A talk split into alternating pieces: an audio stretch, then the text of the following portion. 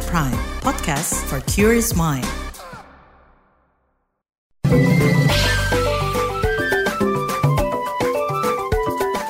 What's up Indonesia? What's up Indonesia, kita mulai dari Jakarta.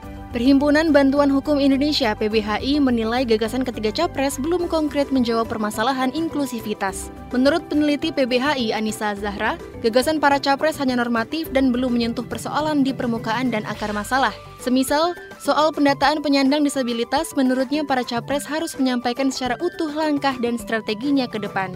Anissa mendorong para pemimpin selanjutnya bisa memberikan ruang luas bagi pelibatan perempuan, kelompok disabilitas, hingga masyarakat adat untuk bisa mewakili kepentingan mereka sendiri. Menurutnya, pemerintah juga dinilai kerap tidak melibatkan suara kelompok masyarakat rentan dalam penyusunan regulasi terkait pembangunan inklusif. Masih dari Jakarta, Dewan Kehormatan Penyelenggara Pemilu DKPP memberikan sanksi peringatan keras kepada Komisi Pemilihan Umum KPU yang dipimpin Hashim Asyari dan enam anggotanya. DKPP menjatuhkan sanksi kepada ketua dan anggota KPU RI dalam proses pendaftaran Gibran Rakabuming Raka sebagai calon wakil presiden. DKPP menyatakan, tindakan ketua dan anggota KPU menindaklanjuti putusan MK sudah sesuai konstitusi.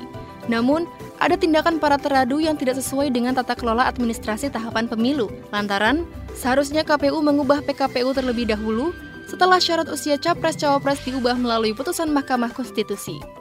Ketua Dewan Kehormatan Penyelenggara Pemilu DKPP Hedi Lugito mengatakan, pelanggaran kode etik itu tidak mempengaruhi pada pencalonan Gibran Rakabuming Raka sebagai calon wakil presiden. Menurut Hedi, vonis DKPP terhadap Hashim Asyari dan kawan-kawan murni soal kode etik, sehingga hal tersebut tidak ada kaitannya dengan status Gibran yang kini menjadi peserta pemilu. Putusan itu juga tidak membatalkan pencalonan Gibran sebagai calon wakil presiden.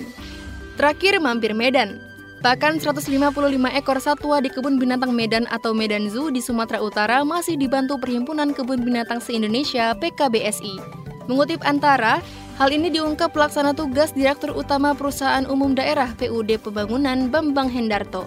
Kata dia, bantuan akan diberikan sampai 15 Februari. Namun, ia mengaku sedang mengajukan permohonan perpanjangan bantuan. Diperkirakan butuh biaya 90 juta per bulan untuk pakan 155 satwa. Tetapi lantaran krisis finansial, maka 3 bulan pakan satwa atau 270 juta masih berutang. Sebelumnya, empat ekor harimau mati di Medan Zoo. Belum diketahui penyebab kematian mereka, namun Walhi Sumatera Utara mendesak kebun binatang itu ditutup. Demikian WhatsApp Indonesia hari ini.